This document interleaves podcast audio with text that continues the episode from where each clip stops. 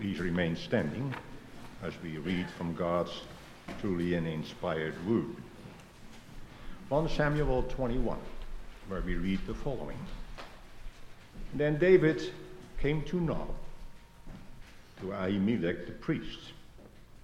And Ahimelech came to meet David, trembling, and said to him, Why are you alone, and no one with you? And David said to Ahimelech the priest, The king has charged me with a matter, and said to me, Let no one know anything of the matter about which I sent you, and for which I have charged you. I have made an appointment with the young man for such and such a place. Now then, what do you have at hand? Give me five loaves of bread, or whatever is here. And the priest answered David, I have no common bread on hand, but there is holy bread. If the young men have kept themselves from women, and David answered the priest, Truly, women have been kept from us as always when I go on an expedition. The vessels of the young men are holy even when it is an ordinary journey. How much more today will their vessels be holy? And so the priest gave him the holy bread, for there was no bread there but the bread of the presence, which is removed from before the Lord to be replaced by hot bread on the day it is taken away. Now a certain man of the servants of Saul was there that day, detained before the Lord, and his name was Doeg, the Edomite, the chief of Saul's herdsmen. And David said to Ahimelech, Then have you not here a spear or a sword at hand? For I have brought neither my sword nor my weapons with me, because the king's business required haste. And the priest said, Well, the sword of Goliath, the Philistine, whom you struck down in the valley of Elah, behold, it is here, wrapped in a cloth, behind the ephod. If you will take that, take it. And there is none there but that. And David said, There is none like that. Give it to me. And David rose and fled that day from Saul and went to Achish, the king of Gath. And the servants of Achish said to him, Is this not David, the king of the land? Did they not sing to one another of him in dances? Saul has struck down his thousands, and David his ten thousands? And David took these words to heart and was much afraid of Achish, the king of Gath. And so he changed his behavior before them and pretended to be insane in their hands and made marks on the door of the gate and let his spittle run down his beard. Then Achish said to his servants, Behold, you see the man is mad.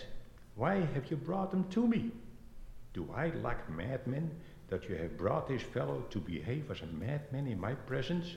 Shall this fellow come into my house?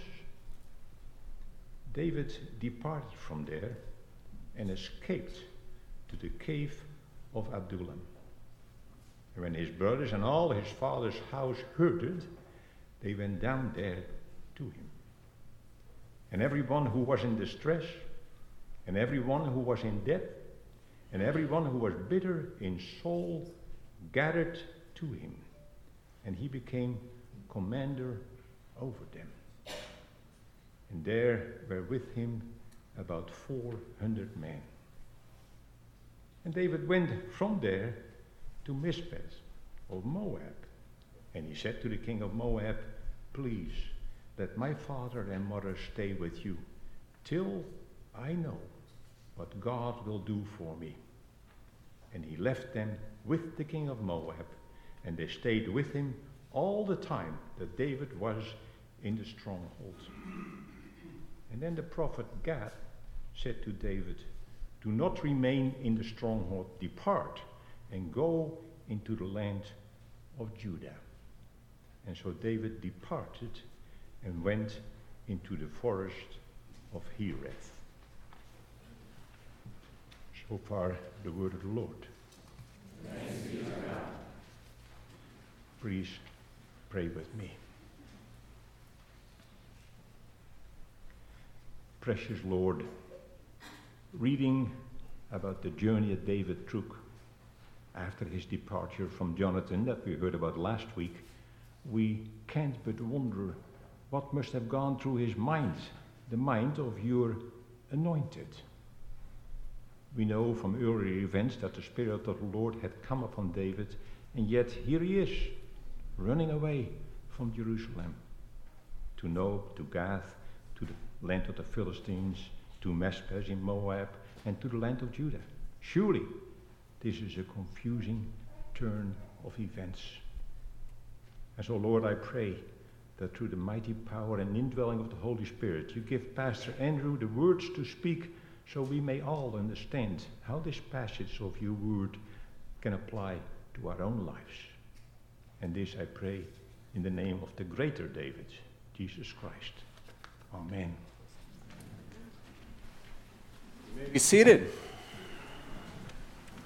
Well, good morning. It's good to be back among you. My wife and I have been camping for the last couple of weeks, a, a restful time, and uh, glad to be back and glad to be moving forward in the year as we kind of look ahead to this new school year. And we're not done with summer yet, don't worry about that, but uh, you start to turn the corner a little bit in your mind. But looking forward to moving uh, ahead in the story of David as well. Uh, John really set the scene well for you.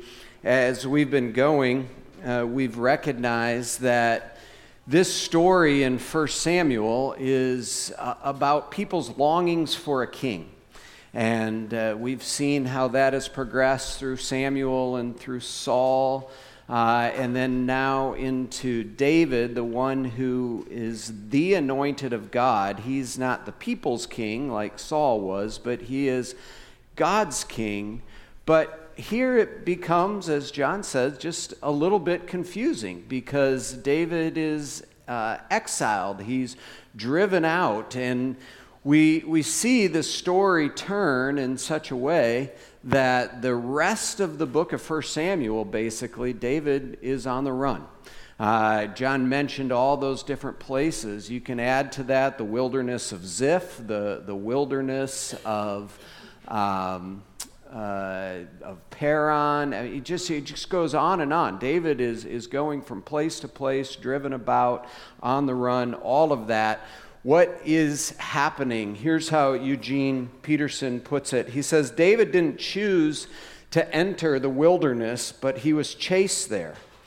These wilderness years are a study in contradictions. On David rested both the anointing of God as well as the animosity of Saul. He was both a friend of God and an enemy of the king. He was both divinely protected and diligently pursued. When we find ourselves in the wilderness, we do well to be afraid. We do well to be alert. In the wilderness, we're plunged into an awareness of danger and death. At the very same moment, we're plunged, if we let ourselves be, into an awareness of the great mystery of God and the extraordinary preciousness of life. David's wilderness years combined these elements of preciousness and precariousness. Peterson makes the jump from David's life to our life. Uh, maybe you're thinking right now, I can really relate to the idea of the wilderness. I, I didn't want to be there, uh, I was chased there could be a whole variety of things that lead us into the wilderness. It could be uh, the wilderness of a, a, health issue. I remember one of my daughters uh, several years ago who injured her, her knee in a, in a track accident, which led her into a wilderness of, of sitting and just thinking and just all sorts of things that were tied up into that because of an injury.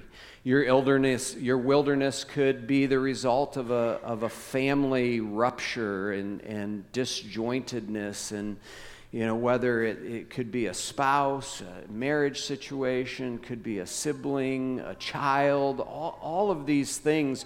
And, and suddenly we, we find ourselves in, in the wilderness of emotion and life. And I, I didn't want to be here, and yet here I am. Where do I, where do I go in this moment? Could just be spiritual desolation. Uh, you might feel very, very far from God, or you may feel that God is distant from you. Maybe it's tied up with a church. We can be very disappointed by our churches at times and leadership and, and all of those things. And, you find yourself in this wilderness, whatever it might be, uh, the wilderness comes to us. And what I want to do this morning is I want to use what we read here in 21 and, and the first couple of verses of, of 22 uh, and, and just kind of look over this whole thing and make some observations about the wilderness, our journeys, the Lord, and, and begin to see what it is that God is doing in David's life, first of all, but then also apply it to us and ask the question what, what might God be about? If I find myself in the wilderness, what can I expect? Uh, what can I hope for? Uh, and, and what, what, what is there to really hang on to in the middle of the wilderness? Those aren't my points necessarily, those are the questions that pervade us. Three observations for us. Wilderness can be confusing. The wilderness uh, affords surprising refuge, and the wilderness is the place to meet God. That, that's going to shape us in terms of an outline. First of all, the wilderness can be confusing. Uh, we see that in, in several ways here. Uh, as you begin this whole story, the, the fact of the wilderness is something that, that comes on David bit by bit. It, it, doesn't happen right away. You remember back in uh, 17, he fights uh, Goliath and he's victorious there. And then in 18 and 19, Saul is pl- plotting against David, uh, but seemingly undercover. Like it's not blatant. Uh, he's tormented. He does throw a spear at David a couple of times, but people don't really realize that David is the target. It just seems that Saul is disquieted in his soul. Saul is plotting, you know, I'm going to make him, you know, I'll have him marry one of my daughters, then he'll become a target of the Philistines when I send him out. And so David will be killed, but nobody will really know that I'm plotting against him. And, David actually, in chapter 20, which uh, Michael looked at last week, David and Jonathan are trying to decide, like, is Saul really after me? You know, is, is this something that I need to flee from? And sometimes our situation can be like that. You know, we, we feel that there are these things that are, are besetting us, but it's not clear. Uh, do, am I being hunted? Am I being targeted? Am I being persecuted? Am I uh, about to enter a wilderness phase? Or what is exactly going on here? It can be confusing to us. Even in the wilderness, we're going to look in, I think next week, uh, we'll, we'll look at when, when David comes upon Saul and they're in a cave and it seems like you know saul is pursuing david to kill him. Saul david has saul at his mercy. It seems like he would be justified in, in killing saul sort of in self-defense. Is it a test is it, you know, providence that has brought him there? How, how we respond in these moments, it, it's not always super clear. And, and where do you go?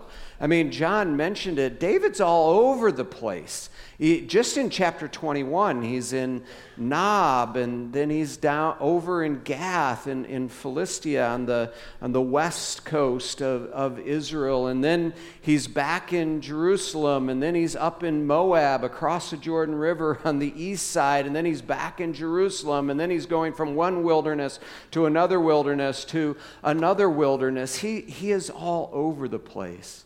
Have you ever been confused about your wilderness wanderings? When the Lord brings you in there, the, the questions, have, have they ever risen in your mind? If so, uh, welcome to the wilderness. Uh, it, it, seems to be the normal pattern uh, for God's people. And, and how do we respond? And, and how do we even think about our responses? You know, chapter 21 here, this, this intersect with Ahimelech uh, at the beginning part of the chapter, and then that sort of that story continues later on in, in chapter 22, verses 6 and, and forward. It's, it's a confusing story. Uh, is David acting here out of his own wiles and his own volition? Because he goes to Ahimelech and, and he seems to tell him something that is not true uh, that Saul had sent him on a mission. And then he asks for the sword of Goliath, which is kind of interesting because he's seen that the sword of Goliath doesn't really prevail uh, against the will of God. So, why would he ask for the sword when he knows that he has God on his side? And there are several times in the course of David's wilderness wanderings, there are several times where we see it's very clear that he inquires of the Lord. You see in 22 3 uh, how Gad the prophet comes to him and speaks very clearly. If you look in 23, verse 2, it says, uh, David inquired of the Lord, Shall I go and attack these Philistines?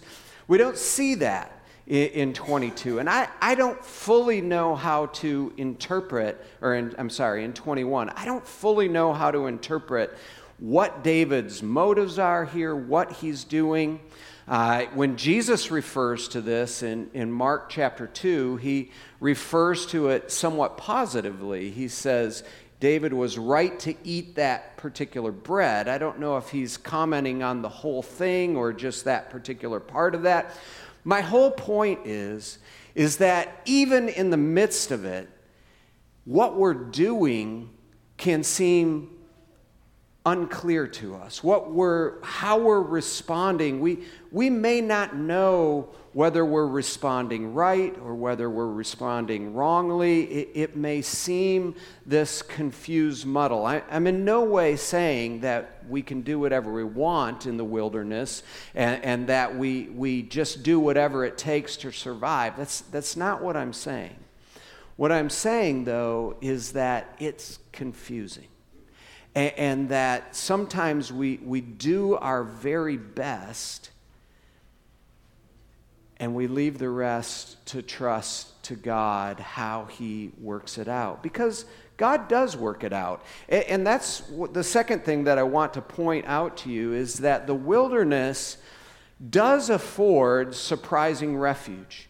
Even in the midst of our confusion, even in the midst of our flailing, even in the midst of going here and there and, and not really sure where we are, God is still at work. Uh, God is still providing for us. If you go back and you look over the story, David's life is threatened before he even knows it, but God has champions for him. God has people like Jonathan. You know, Jonathan, who is Saul's own son, Saul is the one who is seeking to take his life.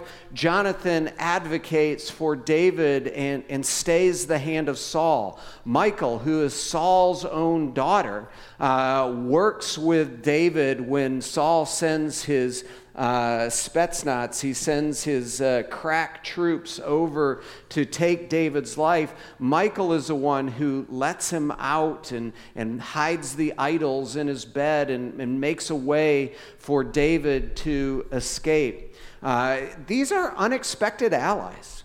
Uh, on the one hand, they, they should be after David. David is threatening their household, he's threatening their future. If David has a throne, then that means Jonathan doesn't. But as Michael so you know pointed out so well last week, Jonathan is oriented in a different way. Jonathan is oriented not towards his own gain, but towards the, the covenant friendship that he has with David under the Lord. And so they become allies for David somewhat unexpectedly. There are some uh, expected allies. We see Ahimelech here who is one of the priests of the Lord. Uh, we would expect him to, to help David, and, and he does. Uh, Samuel, uh, he goes to Samuel towards the end of, of 22, and, uh, and he spends some time there. Samuel harbors him at a place called Naioth. Uh, we would expect Samuel to harbor David because he knows that he's the anointed one. Part of what I want us to see is that we have allies, some who we would expect, uh, and, and, some places where we would least expect them. Have you ever experienced that? In the middle of, of your wilderness times, uh, sometimes you, you may go to a church, you may go to a pastor or a friend or whatever, and you expect uh, to receive comfort and encouragement and maybe even some challenge in, in certain situations, and you receive that. But other times, maybe you're at work or in the neighborhood and somebody that you didn't even know was a Christian, or maybe somebody who isn't even a Christian. Uh, offers you the kind of encouragement that you really need at that moment. It's interesting, we see that as well with David. You know, two places that David goes that are kind of surprising. One is to Gath, uh, the king there, Achish, um, and, and he flees there. It's, it's a little odd uh, because he flees there with Goliath's sword. Uh, and you remember that Goliath was from what town? Gath. Yeah, so he's going into Goliath's house with Goliath's sword as the one who has defeated Goliath. Not exactly sure what he was thinking at that moment. Again, we, we're not told that he inquired of the Lord. Is he thinking on his own? Is he, is he inquiring of the Lord? I, we're just not sure. But he ends up there feeling very afraid which we can relate to, as it says at, in, um, in verse 11, or I'm sorry, um, David took the, verse 12, David took these words to heart and was much afraid of Achish, the king of Gath. So he changed his behavior, pretended to be insane, and eventually is evicted out. Uh, but then David goes to Moab. And that's interesting. So Moab is across the Jordan River. Can anybody think of any reason why David might have gone to Moab? There you go. Uh, Ruth, uh, who is David's great grandmother, uh, was a Moabitess. And so David flees to the place, uh, takes his, his family, which is interesting. You know, he has kind of an interesting relationship with his family, but there in 22, his, his brothers come to him, and now he takes his father and his mother, and presumably his brothers as well, and he seeks for sanctuary among his great grandmother's uh, people. One of the things that I think that we observe here is, you know, what we've said several times throughout the series, the, the providence of God. Uh, God is always at work. Even when we're in the wilderness, God has got his plans that he is working out that we oftentimes can't see. What, what do we, you know, we, we don't think much about Ruth the Moabitess coming in and but God knew that there was going to be a time where the family of his anointed needed safety. And he was preparing that generations ahead of time. We're, we're such uh, you know, products of the moment that, that we can't, we, we oftentimes forget that God sees our past from before and, and well into the future. So we can trust in the middle of our wilderness that God has gone before us and that God prepared a way, and that God will prepare a way, and that God will continue moving on through this. Even the situation with Ahimelech, you know, David brings Ahimelech into the situation, and, and we see a certain man of the servants of Saul was there that day, detained before the Lord. You, you, you recognize the, the author brings us into the providential hand of the Lord. Doeg, the Edomite, is there. Now, it seems that that turns out to be disaster because later on in, in chapter 22, uh, Doeg ends up standing forward and killing all of the priests of that line. But if we remember the story as it's progressed back in 1 Samuel chapter 3, you remember it's prophesied at that time that all the priests of Eli's line will be wiped out. And, and here is the fulfillment of that prophecy.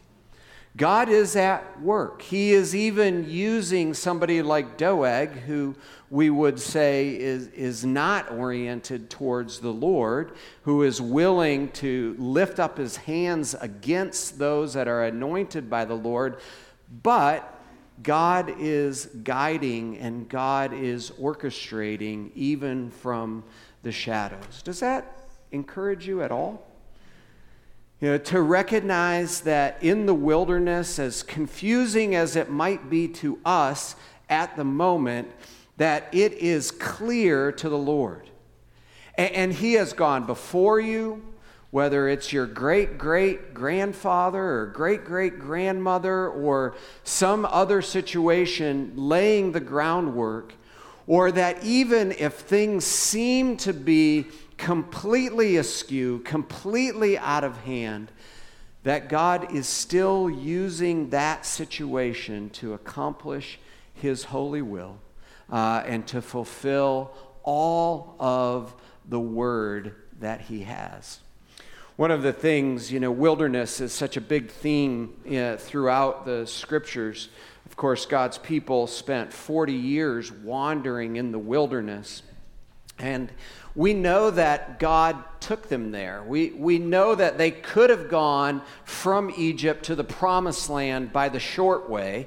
Uh, but in Exodus chapter 13, I think verse 17, it says, God didn't take them by that way. God took them by the long way through the wilderness because he wanted to, he wanted to teach his people. Uh, he, he wanted to know what was in their hearts.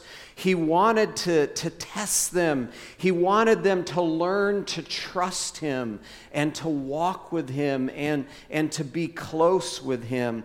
He wanted them to know that even in the wilderness, He would carry them. I, I love how He says, you know, in Deuteronomy 1, He says, In the wilderness, where you have seen how the Lord your God carries you as a man carries his son.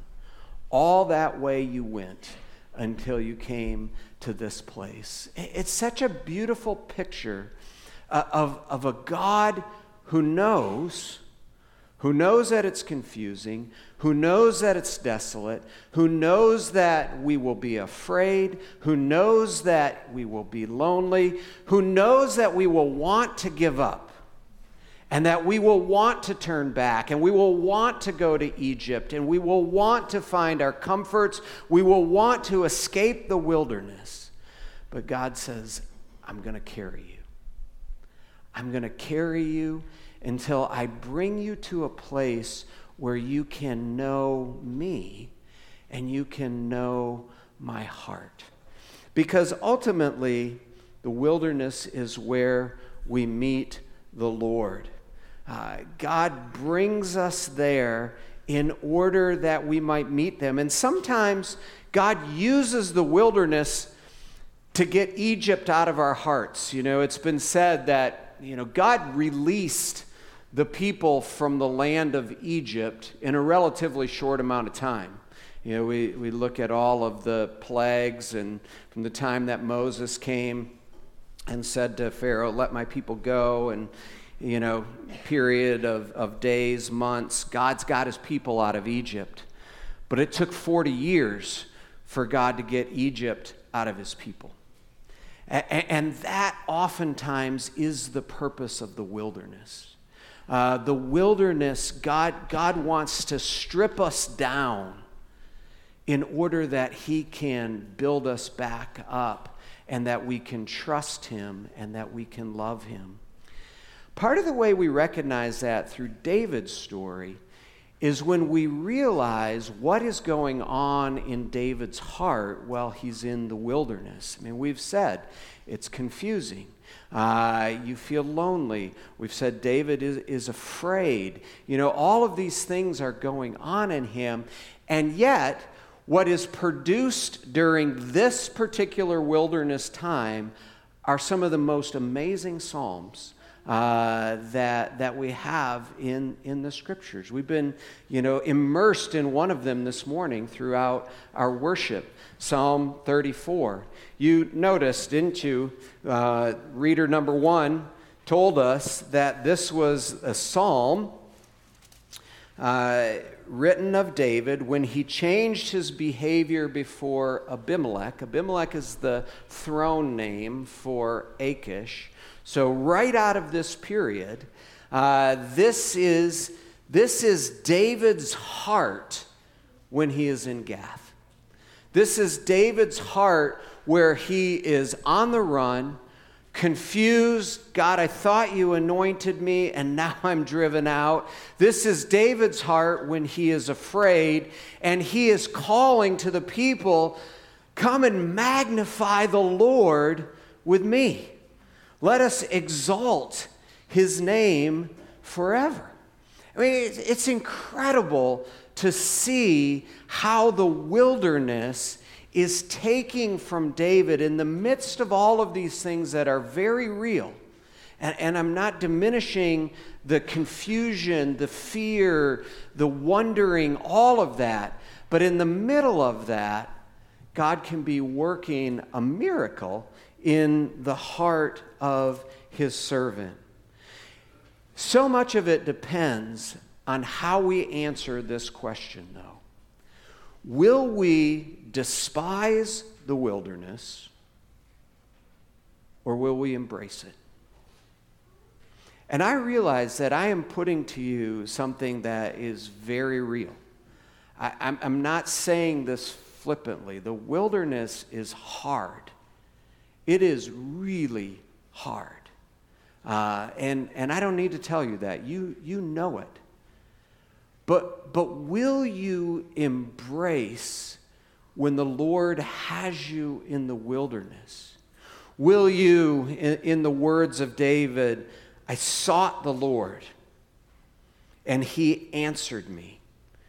Those who look to him are radiant. This poor man cried and the Lord heard him.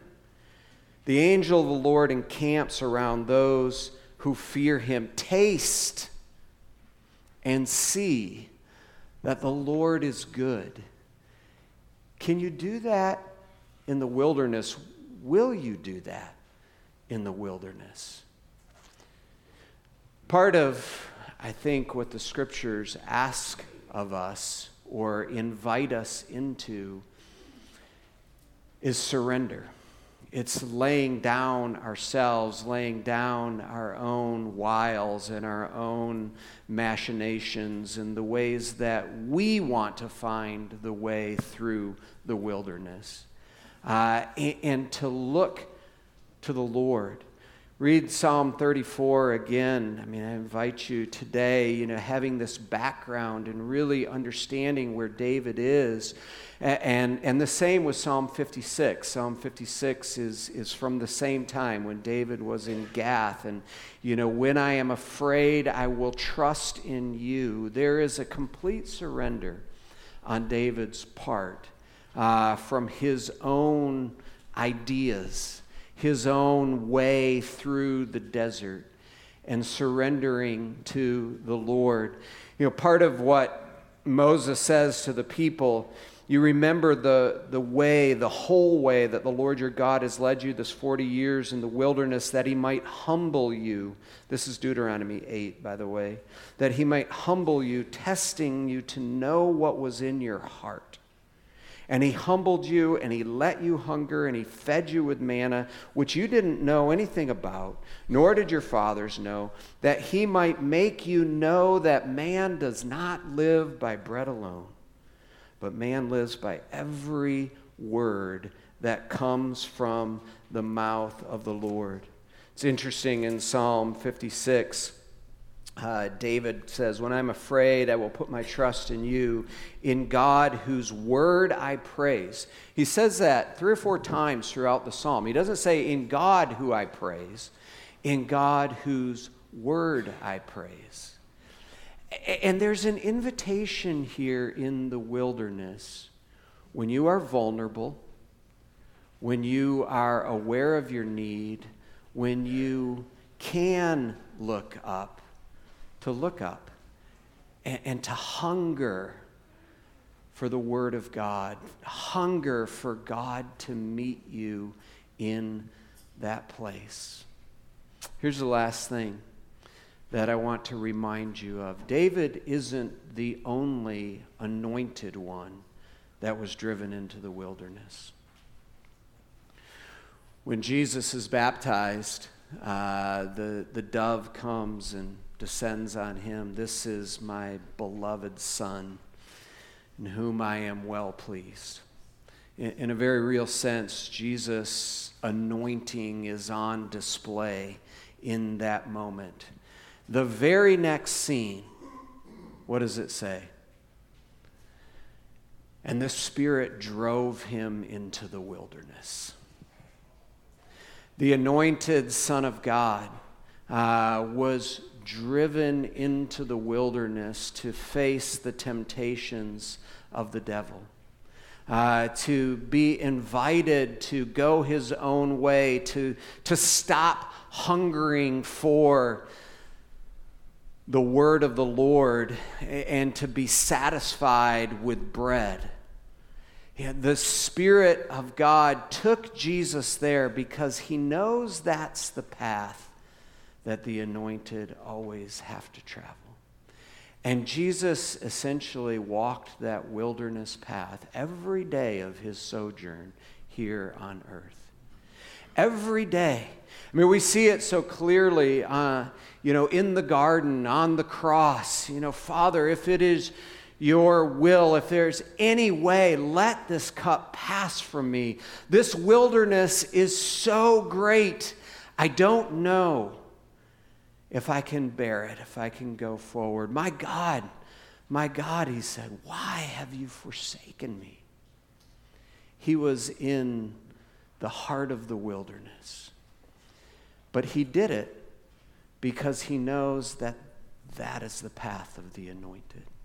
And as we've said, we share his anointed, we share his anointing. And, which shouldn't surprise us, therefore, that we find ourselves in these wilderness ways. But what we see on this side of the cross that, that David couldn't see as clearly is that we, we don't walk it alone. You know, just like God carried the Israelites as a man carries his son through the wilderness, we too are carried by the very Spirit of God who takes up residence in us. I don't know what your wilderness is. I do know that many of you are in it. I've had conversations just this morning on the way into church uh, that, that tell me about your wilderness. But here's what I know you have a Savior that has gone before you. You have a Savior that has plumbed the depths of the wilderness in order that we might gain the promise, in order that we might gain uh, the fulfillment, the city, uh, the promised land. And you have a Spirit who lives within you, who gives you everything that you need in order to walk through the wilderness. So, we come back to that question Will you despise the wilderness? Or will you embrace it? Will you trust that even though things are, are wrong about you, and we can acknowledge that, we're no, nobody's saying that what Saul is doing is right. You know, nobody's saying that Doeg, you know, was, was the right, doing the right thing when he stepped up and killed. But what we're saying is that God is greater than those. That God is greater than those that oppose us. That God is greater than those who lift up their hands. And that when we are afraid, we can put our trust in Him. And it may be, like David, if we embrace the wilderness, that we even find words to praise. Come and magnify the Lord with me. Let's exalt His name forever. Will you pray with me?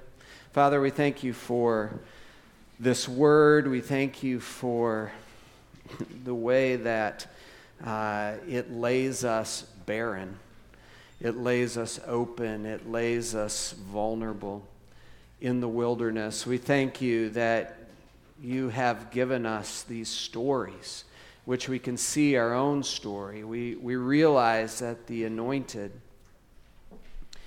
they too wander in the wilderness. We, we realize that your great anointed, the the Messiah, the King of kings, the Lord of lords, did not despise the wilderness, but entered it willingly in order that we might know uh, the, the promised land.